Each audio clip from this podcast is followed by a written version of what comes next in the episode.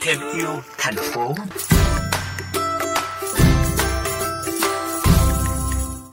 Quý vị thân mến, với ý tưởng bán những đồ dùng thân thiện với môi trường, phục vụ những người yêu thích lối sống xanh, hạn chế rác thải nhựa ra môi trường, bạn Nguyễn Thị Minh Thư, 27 tuổi, đã xây dựng nên một cửa hàng tạp hóa không rác thải Landmark nằm ở con hẻm 353T, Nguyễn Trãi, phường Nguyễn Cư Trinh, quận 1, thành phố Hồ Chí Minh. Landmark không chỉ được biết đến là cửa hàng không rác thải mà còn là nơi làm việc của các cô gái kiếm thị ở Sài Gòn. Trong tiểu mục Thêm yêu thành phố ngày hôm nay, chúng ta sẽ cùng gặp gỡ bạn Minh Thư để lắng nghe những câu chuyện về dự án này.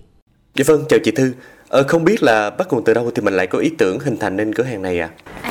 À, uh, Limot thì được hình thành bởi chị founder là chị Phạm Thị Kim Hằng. Uh, thì chị uh, có ba là người khiếm thị à, chị lớn lên bởi một người cha là khiếm thị á yeah. Dạ. nên chị tin rằng á, chị cần cho người khiếm thị môi trường à, để phát triển thì họ có thể làm được đây là chị đã uh, thành lập nên Remote và tạo điều kiện cho mình về để làm việc thì hiện tại uh, Remote được vận hành bởi một team gồm có ba bạn là mình và hai bạn nữa thì uh, team của tụi mình là đều là các bạn khiếm thị hết Dạ, như vậy thì đến thời điểm hiện tại thì Limac của mình đã được thành lập bao lâu rồi ạ? À? Uh, ờ, Limac thì được thành lập từ năm 2018 uh, sau đó thì uh, do đại dịch Covid-19 á, nên là cái cửa hàng của tụi mình bị đóng cửa. Rồi uh, hiện tại thì dịch qua rồi cái cuộc sống của mọi người cũng quay về bình thường mới á, nên là uh, trạm của mình có một trạm chính ở địa chỉ quận 1 uh, Nguyễn Trãi quận 1 với lại hai trạm nữa là hợp tác với lại các anh chị cũng cùng theo cái chí hướng sống xanh á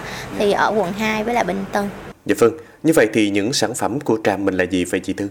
Hiện tại thì Limot đi theo ờ, mô hình là chuỗi tập hóa, đó là cung cấp các sản phẩm về một cái ờ, đủ đáp ứng được một cái nhu cầu của một người ừ, cơ bản là tụi mình sẽ có là chăm sóc cá nhân, chăm sóc nhà cửa, đồ mang đi, đồ thời trang và quà tặng. Thì ha, phần lớn là 80% sản phẩm của bên mình đang bày bán là được ờ, được làm bởi các anh chị uh, yếu thế là có nghĩa là có thể là bị uh, khiếm thính uh, bị uh, khuyết tật vận động về tay và chân hoặc là não. À, thì đó thì à, các cái dòng sản phẩm bên mình thì đều chiết xuất từ thiên nhiên ví dụ như là cái dòng tẩy rửa dạng viên à, để giảm rác thải nhựa rồi các cái dòng như xà phòng dạng bánh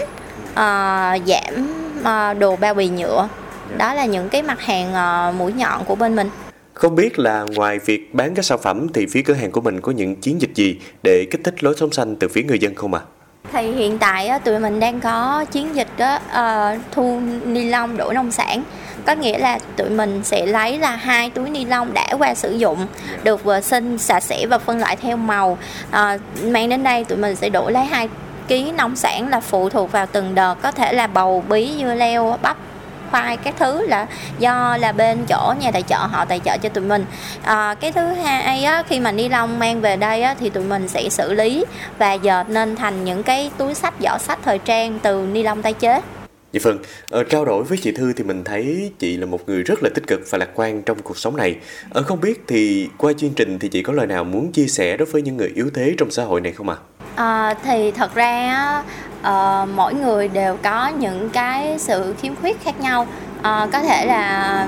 về cơ thể mình khiếm khuyết nhưng mà về uh, cái năng lực hoặc những cái trách nhiệm xã hội của tụi mình là còn nguyên vẹn. Chỉ cần là tụi mình cố gắng và uh, có một cái môi trường xã hội người ta sẽ nhìn nhận khác hơn về người khuyết tật á, thì uh, mọi chuyện mọi người sẽ được bình đẳng thôi không có gì uh, phải